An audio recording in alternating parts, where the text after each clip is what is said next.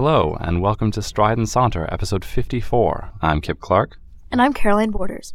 and today we're going to be talking about female body image, and we actually have a guest with us, Miss Logan Bialik. Hi. Out of respect for our audience, we would like to issue a trigger warning before this episode formally begins. We are going to be discussing sensitive topics in the following conversation, and we value the choices of all of our listeners, old and new, to avoid this conversation out of concern for their comfort, safety, and emotional well being.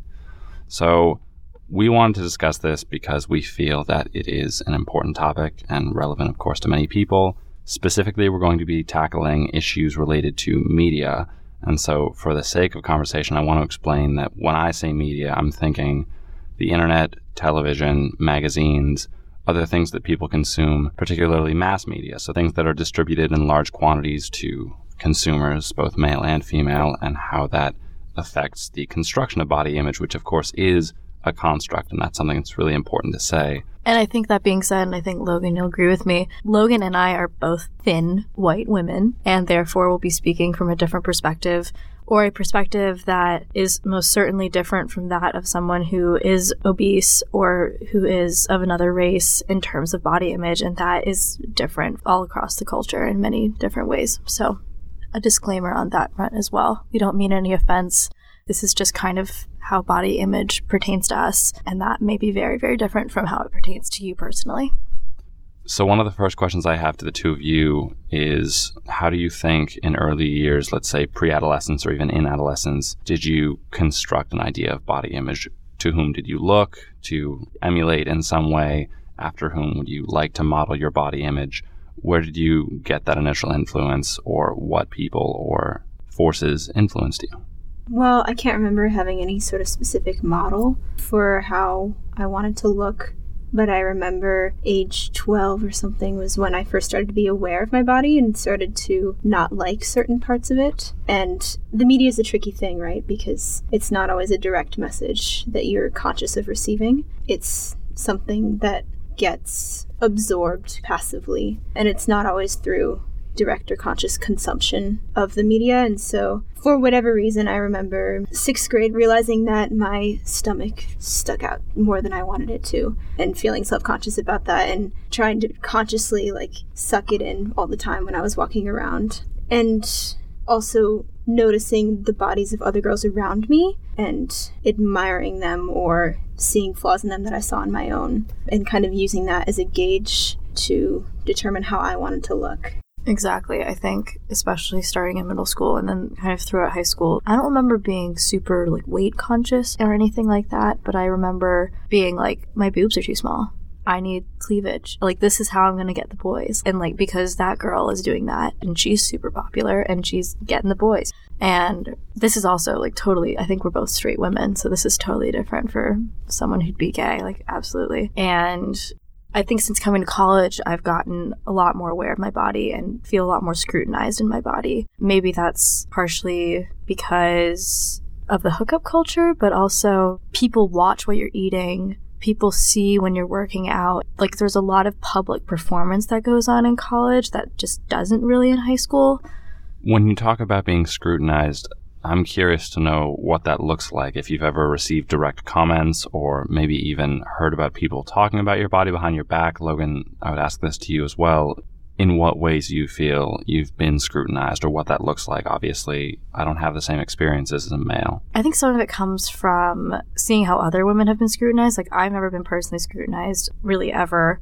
I've been exposed more to my friends being really hypercritical of themselves. And so that sometimes makes me feel like, oh, I need to work out more because they're freaking out about working out. Or even in anthropology classes, I've learned implications of how femininity finds itself in long hair and what that means. And it doesn't mean that, like, oh, now I need to make my hair longer so I'm like more appealing. But like, it has definitely deterred me from like saying, like, oh, I'm going to get a buzz cut, I'm going to shave my head, you know, because that's more masculine according to our society. And some people would say, and I've talked about this with some people, and people are like, "Oh, why don't you rebel against that?" And I'm like, I don't know.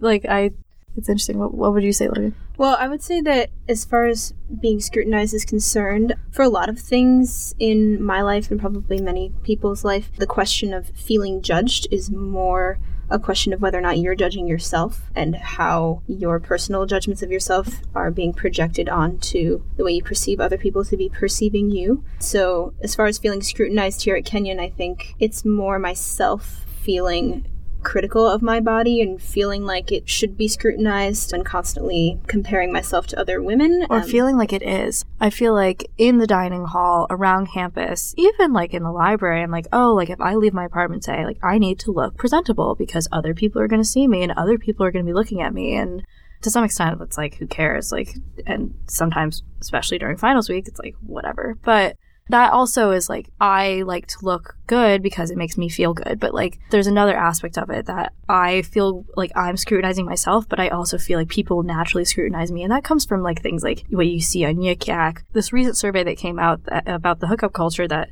basically surveyed the student body and it revealed that men prefer and are attracted to thin women with big boobs. While I'm like, okay, well, I don't have big boobs, so sorry. At the same time, it's like people are clearly scrutinizing me. People look at me like people are looking around this campus and, and scrutinizing women. And so I, therefore, am like, okay, I, I have to be competitive. I have to compete with that in a mm. terrible way, but mm-hmm. whatever. And just also, I mean, some of the guys that I hang out with sometimes will talk about women around the dining hall that they think are attractive who are walking by. Yeah. And that just it just reinforces the fact that yeah, guys are looking at girls in terms of how their body looks and there is a specific body type that they find most attractive. Maybe it was last year only or if it's a consistent thing, but the football team or other sports teams will shout out number ratings of girls as they walk by in Old Side sometimes. I don't think they shout out, but they definitely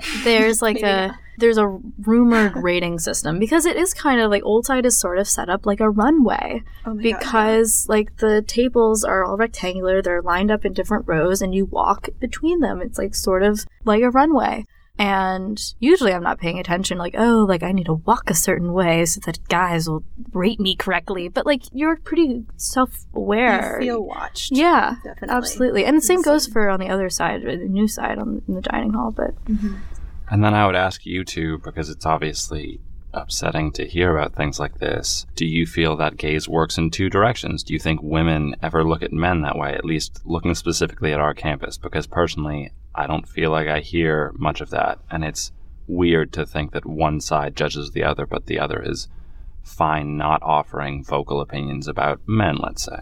it's really interesting to think about that because I find that if I'm in the dining hall with my friends and I see a cute guy, then I'll be like, oh my god, that guy is so cute, or something like that. But I won't say, like, oh, he's a 10 or something like that. However, if I'm at a play or if I'm at some sort of public event and a woman has a great butt and I'm like, oh, like I wish I had that butt. I'm much more likely to objectify women in that way because there's something that I would like to have that I don't have. Like, oh, like I wish I had that butt. And I'll like text my friends like, oh, like, what a great butt. And they'll be like, yeah, like, uh, she's just like such a great butt. I really never do that with guys. Never. I don't know about you. No, I think that's a really good point. As you were mentioning it, I was realizing that so much more often I find myself talking with my friends about girls that we think are really beautiful because of their body or because of their hair or whatnot. And when we're talking about guys that are cute or attractive, it's not as centered around body. Exactly. But I think also, though, the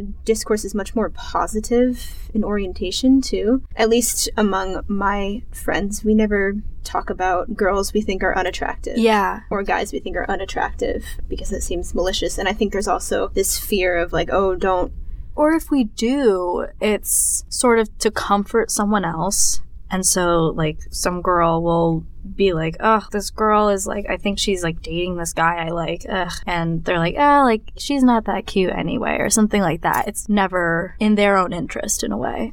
Well, regarding the idea of comforting someone else based on body image or appearance, I often worry that compliments I give on someone's appearance, let's say their hair looks particularly great, and of course I'm referring to women that I might say this to, I worry that that reinforces the idea that they do need to continue to look good or continue to satisfy that aspect of appearance, which is then troubling to me because I was trying to compliment them on something, but I worry that as a result I'm reinforcing a certain standard, and I'd be curious to hear, as girls who are often on the receiving end of comments like that, how you feel about compliments with positive intent and the actual function they might have. I guess I'm generally uncomfortable with compliments because I don't know how to respond to them. Or for me, so I, and I think for a lot of women in this, we've kind of been, I think we've been conditioned to like, if someone's like, oh, like you look beautiful today, like, oh, like you, like you, like the prettiest eyes. Like if I, if someone says that to me and I'm like, thank you, then it's like, I'm acknowledging like, yes, I do look pretty today. Like I do, I do look a certain way. And then it's like boastful. I get uncomfortable with compliments, and usually I think among women, when someone's like, "Oh, like I love your shirt," like oftentimes I feel compelled to be like, "Oh, I like your something," instead of saying like, "Thank you." Like, or recently I've sort of been like, "Stop doing that," and I'm like, "Yeah, you know, I do like this too. Like that's why I'm wearing it." like, mm-hmm. um, but it's easier for me to take a compliment being like, oh, like I like that shirt because it's like, yeah, I picked this out. This was my choice. I had control over it. Whereas like my hair, like, well, cool. I grew it myself, you know? I hear you. And that's like, an important distinction. Logan, what do you think about compliments and such? In terms of appearance, I think it certainly reinforces the fact that you will be rewarded with social distinction, so to speak, when you fit the model of what we deem to be attractive. And like Caroline, I think it is kind of an awkward territory for me when I'm responding to compliments. It either is uh, you just kind of diminish it a little bit, or you throw a reciprocal compliment out there. That's I definitely say a lot, like oh, stop it, or you know something like that, just to yeah, like yeah.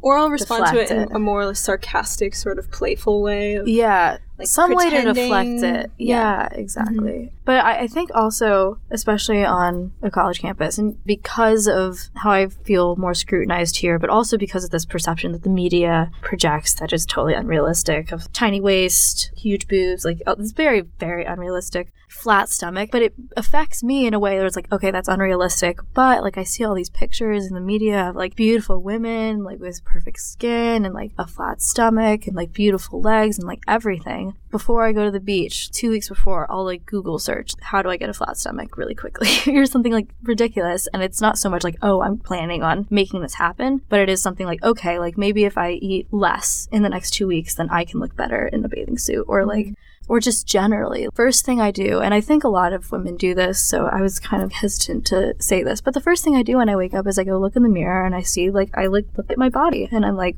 what's my stomach look like this morning? And I've talked about this with my friends. We've all been like, oh, like, it's so great when we wake up in the morning because you've digested all your foods, so your stomach is flatter. You know what I mean? So familiar. It's, yeah. yeah. Just the fact that girls are conscious of different times of day when their stomachs look good or not good, and that when, even if like you and I haven't talked about this together before now, it's still something that both of us have thought about and probably most girls on this campus. Yeah, absolutely.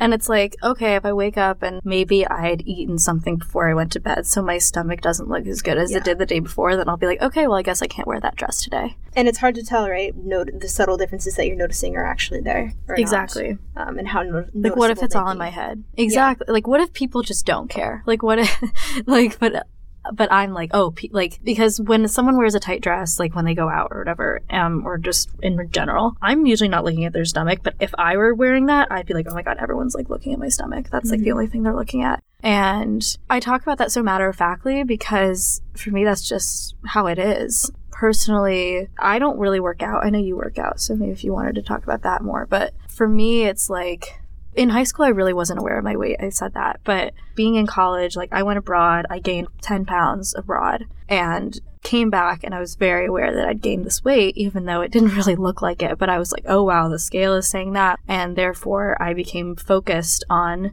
losing it, not by starving myself or in any way, but like I was like, oh, I'll go back to Kenyon and like the food isn't that great at the dining hall, so like I'll eat less. Perfect. And I've lost 15 pounds. That's a lot. Not like purposefully in any way, but like I acknowledge like I'm not eating the carbs that I ate when I was abroad. I don't eat breakfast here because my classes are later in the day, so I'm eating less. I'm just eating like maybe one and a half meals. Sometimes I don't go to lunch. And that's just kind of a reality for me. Like when I get stressed out, I stop eating, you know?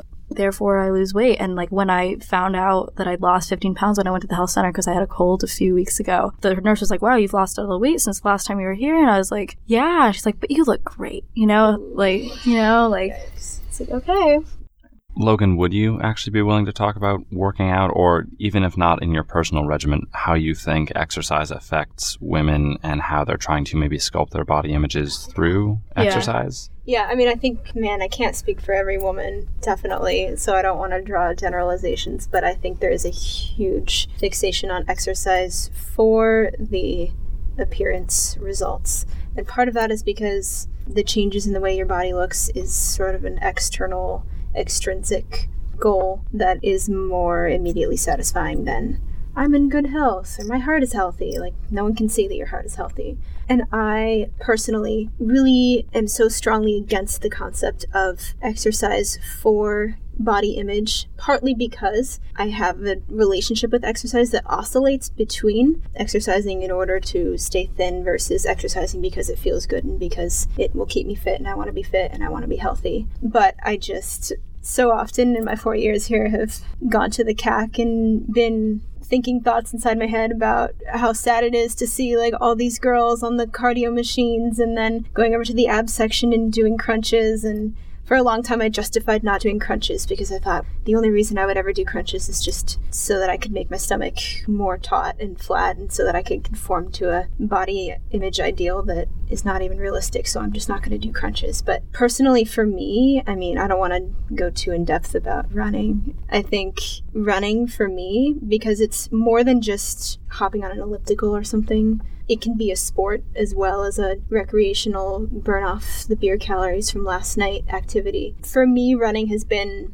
a really powerful way of reconceptualizing my body and starting to love it for what it can do and not just for how it looks. While, yes, running is a way of burning calories, also, I just feel whenever I'm consistently running, I'm not as concerned with the way that my body looks. It's just so long as I can get in that seven mile run every day, I don't care how my body looks because my body just ran seven miles. And so I think exercise has the potential to be sort of a liberating experience for women constantly concerned with how their body looks because if they really want to be serious about it, they have to focus on eating and exercising in smart ways that will allow their bodies to function that wouldn't necessarily match up with strategies to lose weight or become thinner. But with that, I think the craze on a more societal scale, a broader scale, I think the body image ideals that are propagated through the media for women, especially, has given way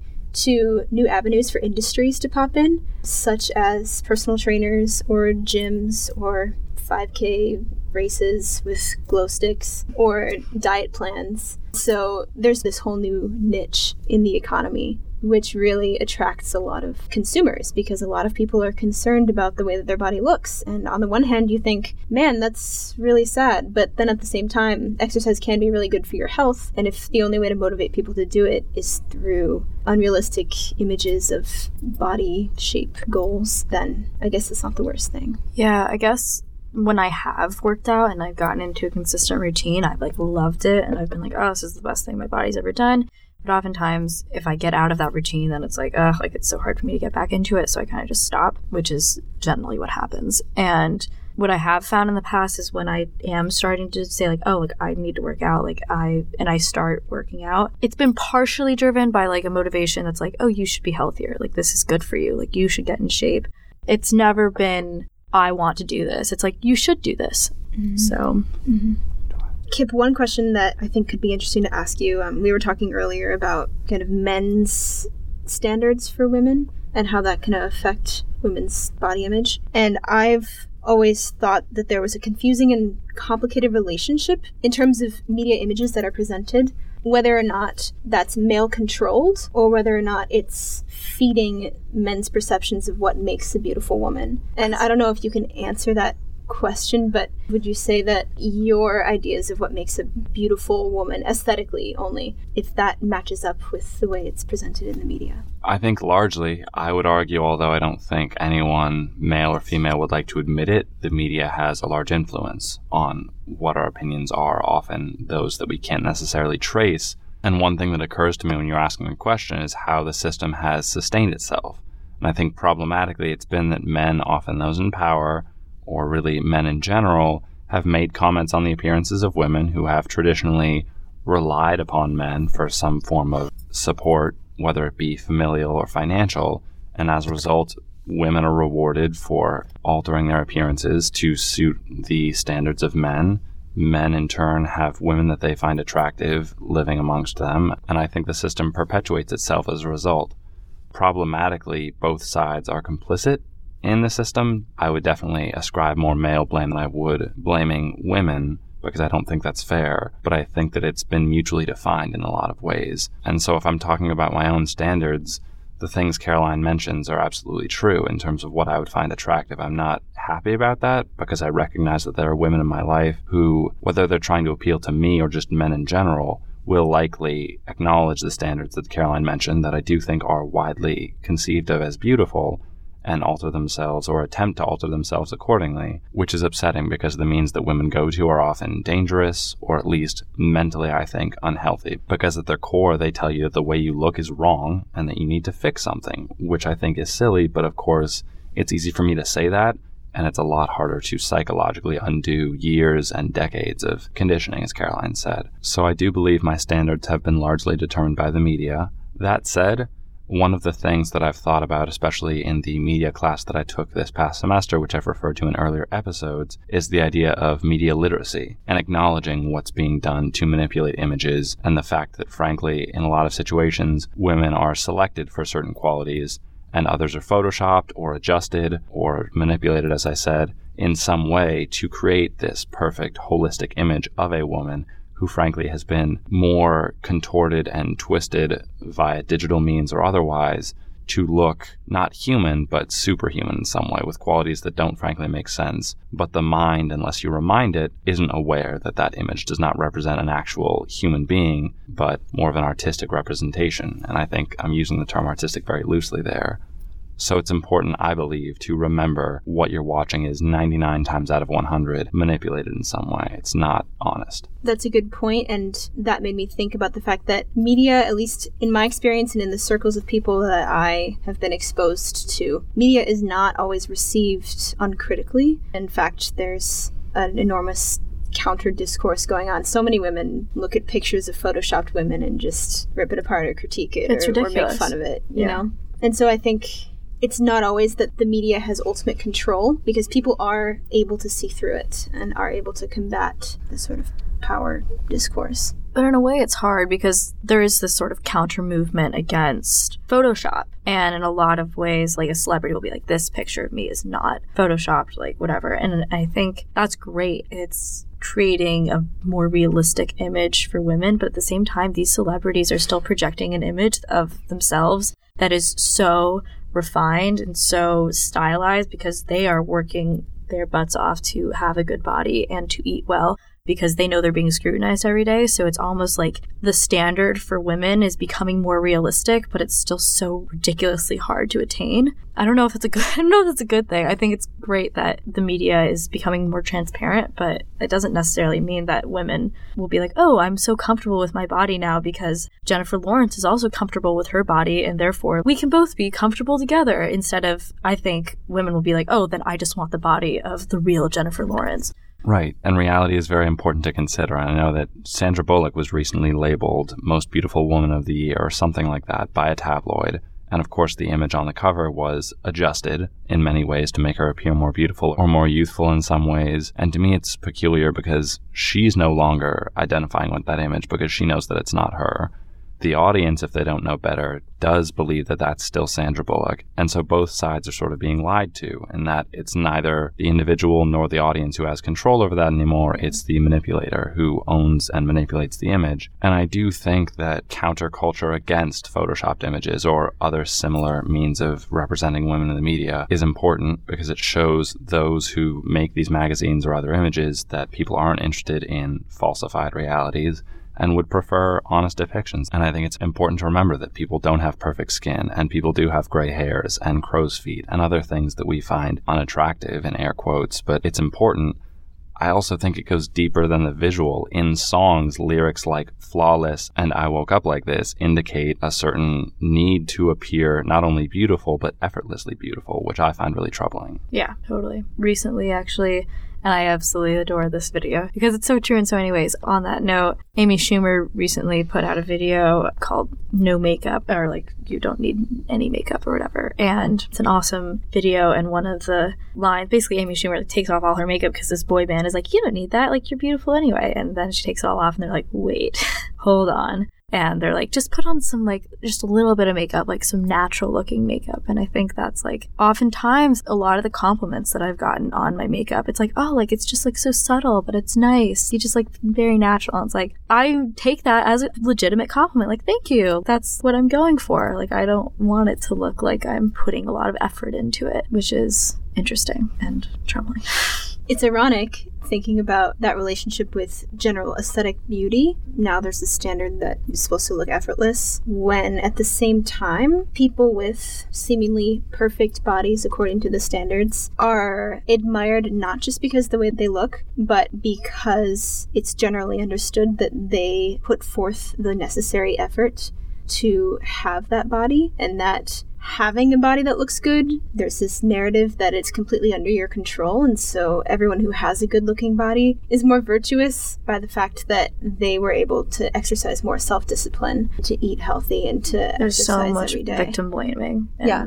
whole Yeah. And that's what augments the problem of body shame because then every imperfection on your own body is a reflection of, at least for me, every imperfection on my own body is a reflection of my lack of self discipline in some way or of my inability to have complete control over something that I should have complete control over. It's like, oh, like you don't need to eat that chocolate because you have control over like what you eat. You don't. Right. I've, I've heard so many times, like in the bookstore, some women, like not even students, who like are in the section of candy bars, and it's like, oh, that looks so good, but I don't need that. I don't need that. And then I look over, and it's like this woman's like a stick, and I'm like, wow, let yourself go a little bit, honey. Come on. Mm-hmm. But everything is under your control. So like if you let yourself go or whatever, then it's like you don't have that kind of discipline. Mm-hmm. Like you should have that kind of discipline. I And I. I think that's one of the worst parts about the whole body image topic is that it comes down to a question of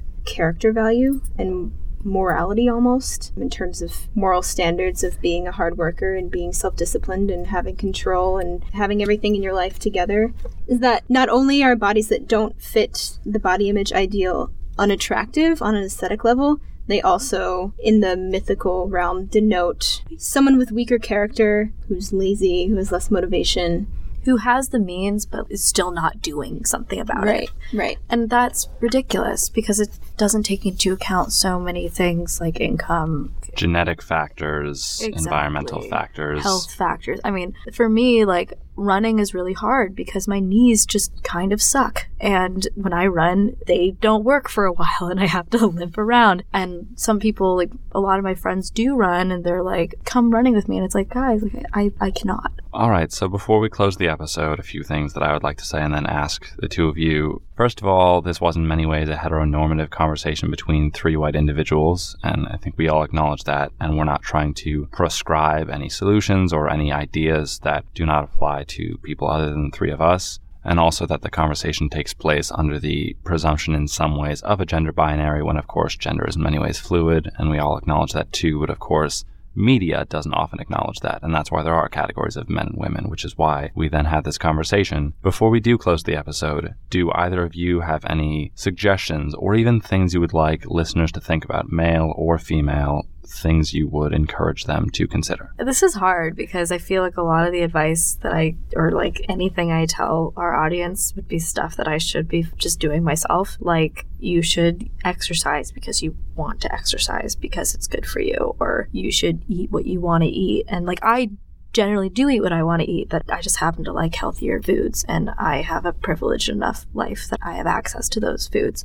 But take everything that the media throws at you with a grain of salt, which I definitely do, but it still does not stop me from definitely caring about what I look like. So yeah, I feel a little hypocritical in saying that. I feel very hypocritical in saying that. But yeah, Logan, I don't know. I would say I think that the moral discourse surrounding body image is something that is not recognized enough, and that I would advise people to stop and think more critically about how that moral discourse is infiltrating or entering into the way that they're perceiving themselves and also other people.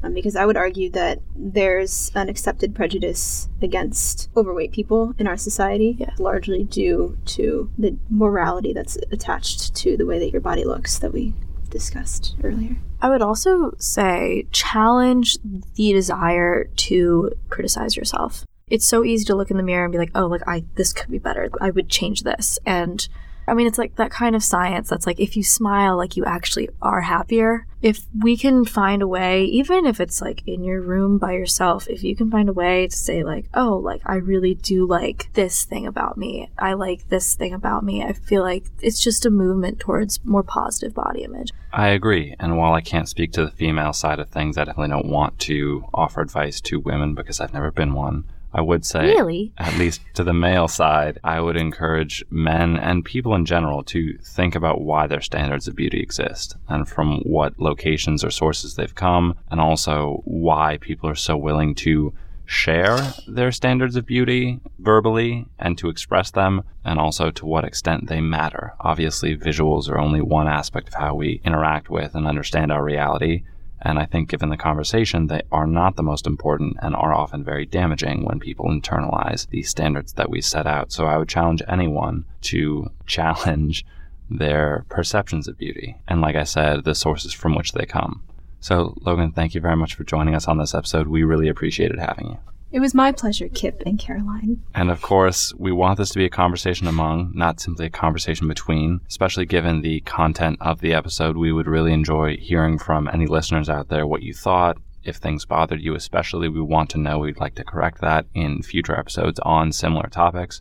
And if you would like to be part of the conversation, we would love to have you. You can reach us on Twitter at Stride N Saunter. Our Facebook account is Stride and Saunter. You can email us, strideandsaunter at gmail.com, and we encourage you to check out our website, strideandsaunter.com. And if you haven't seen the Amy Schumer video, we'll put that in the description below, and you should totally check it out. It's very hilarious. Absolutely, along with some other links to articles if people are interested. And as always, we thank all of you for listening. And from thought to word and voice to ear, this is Kip Clark signing off. And this is Caroline Borders. We'll see you next time.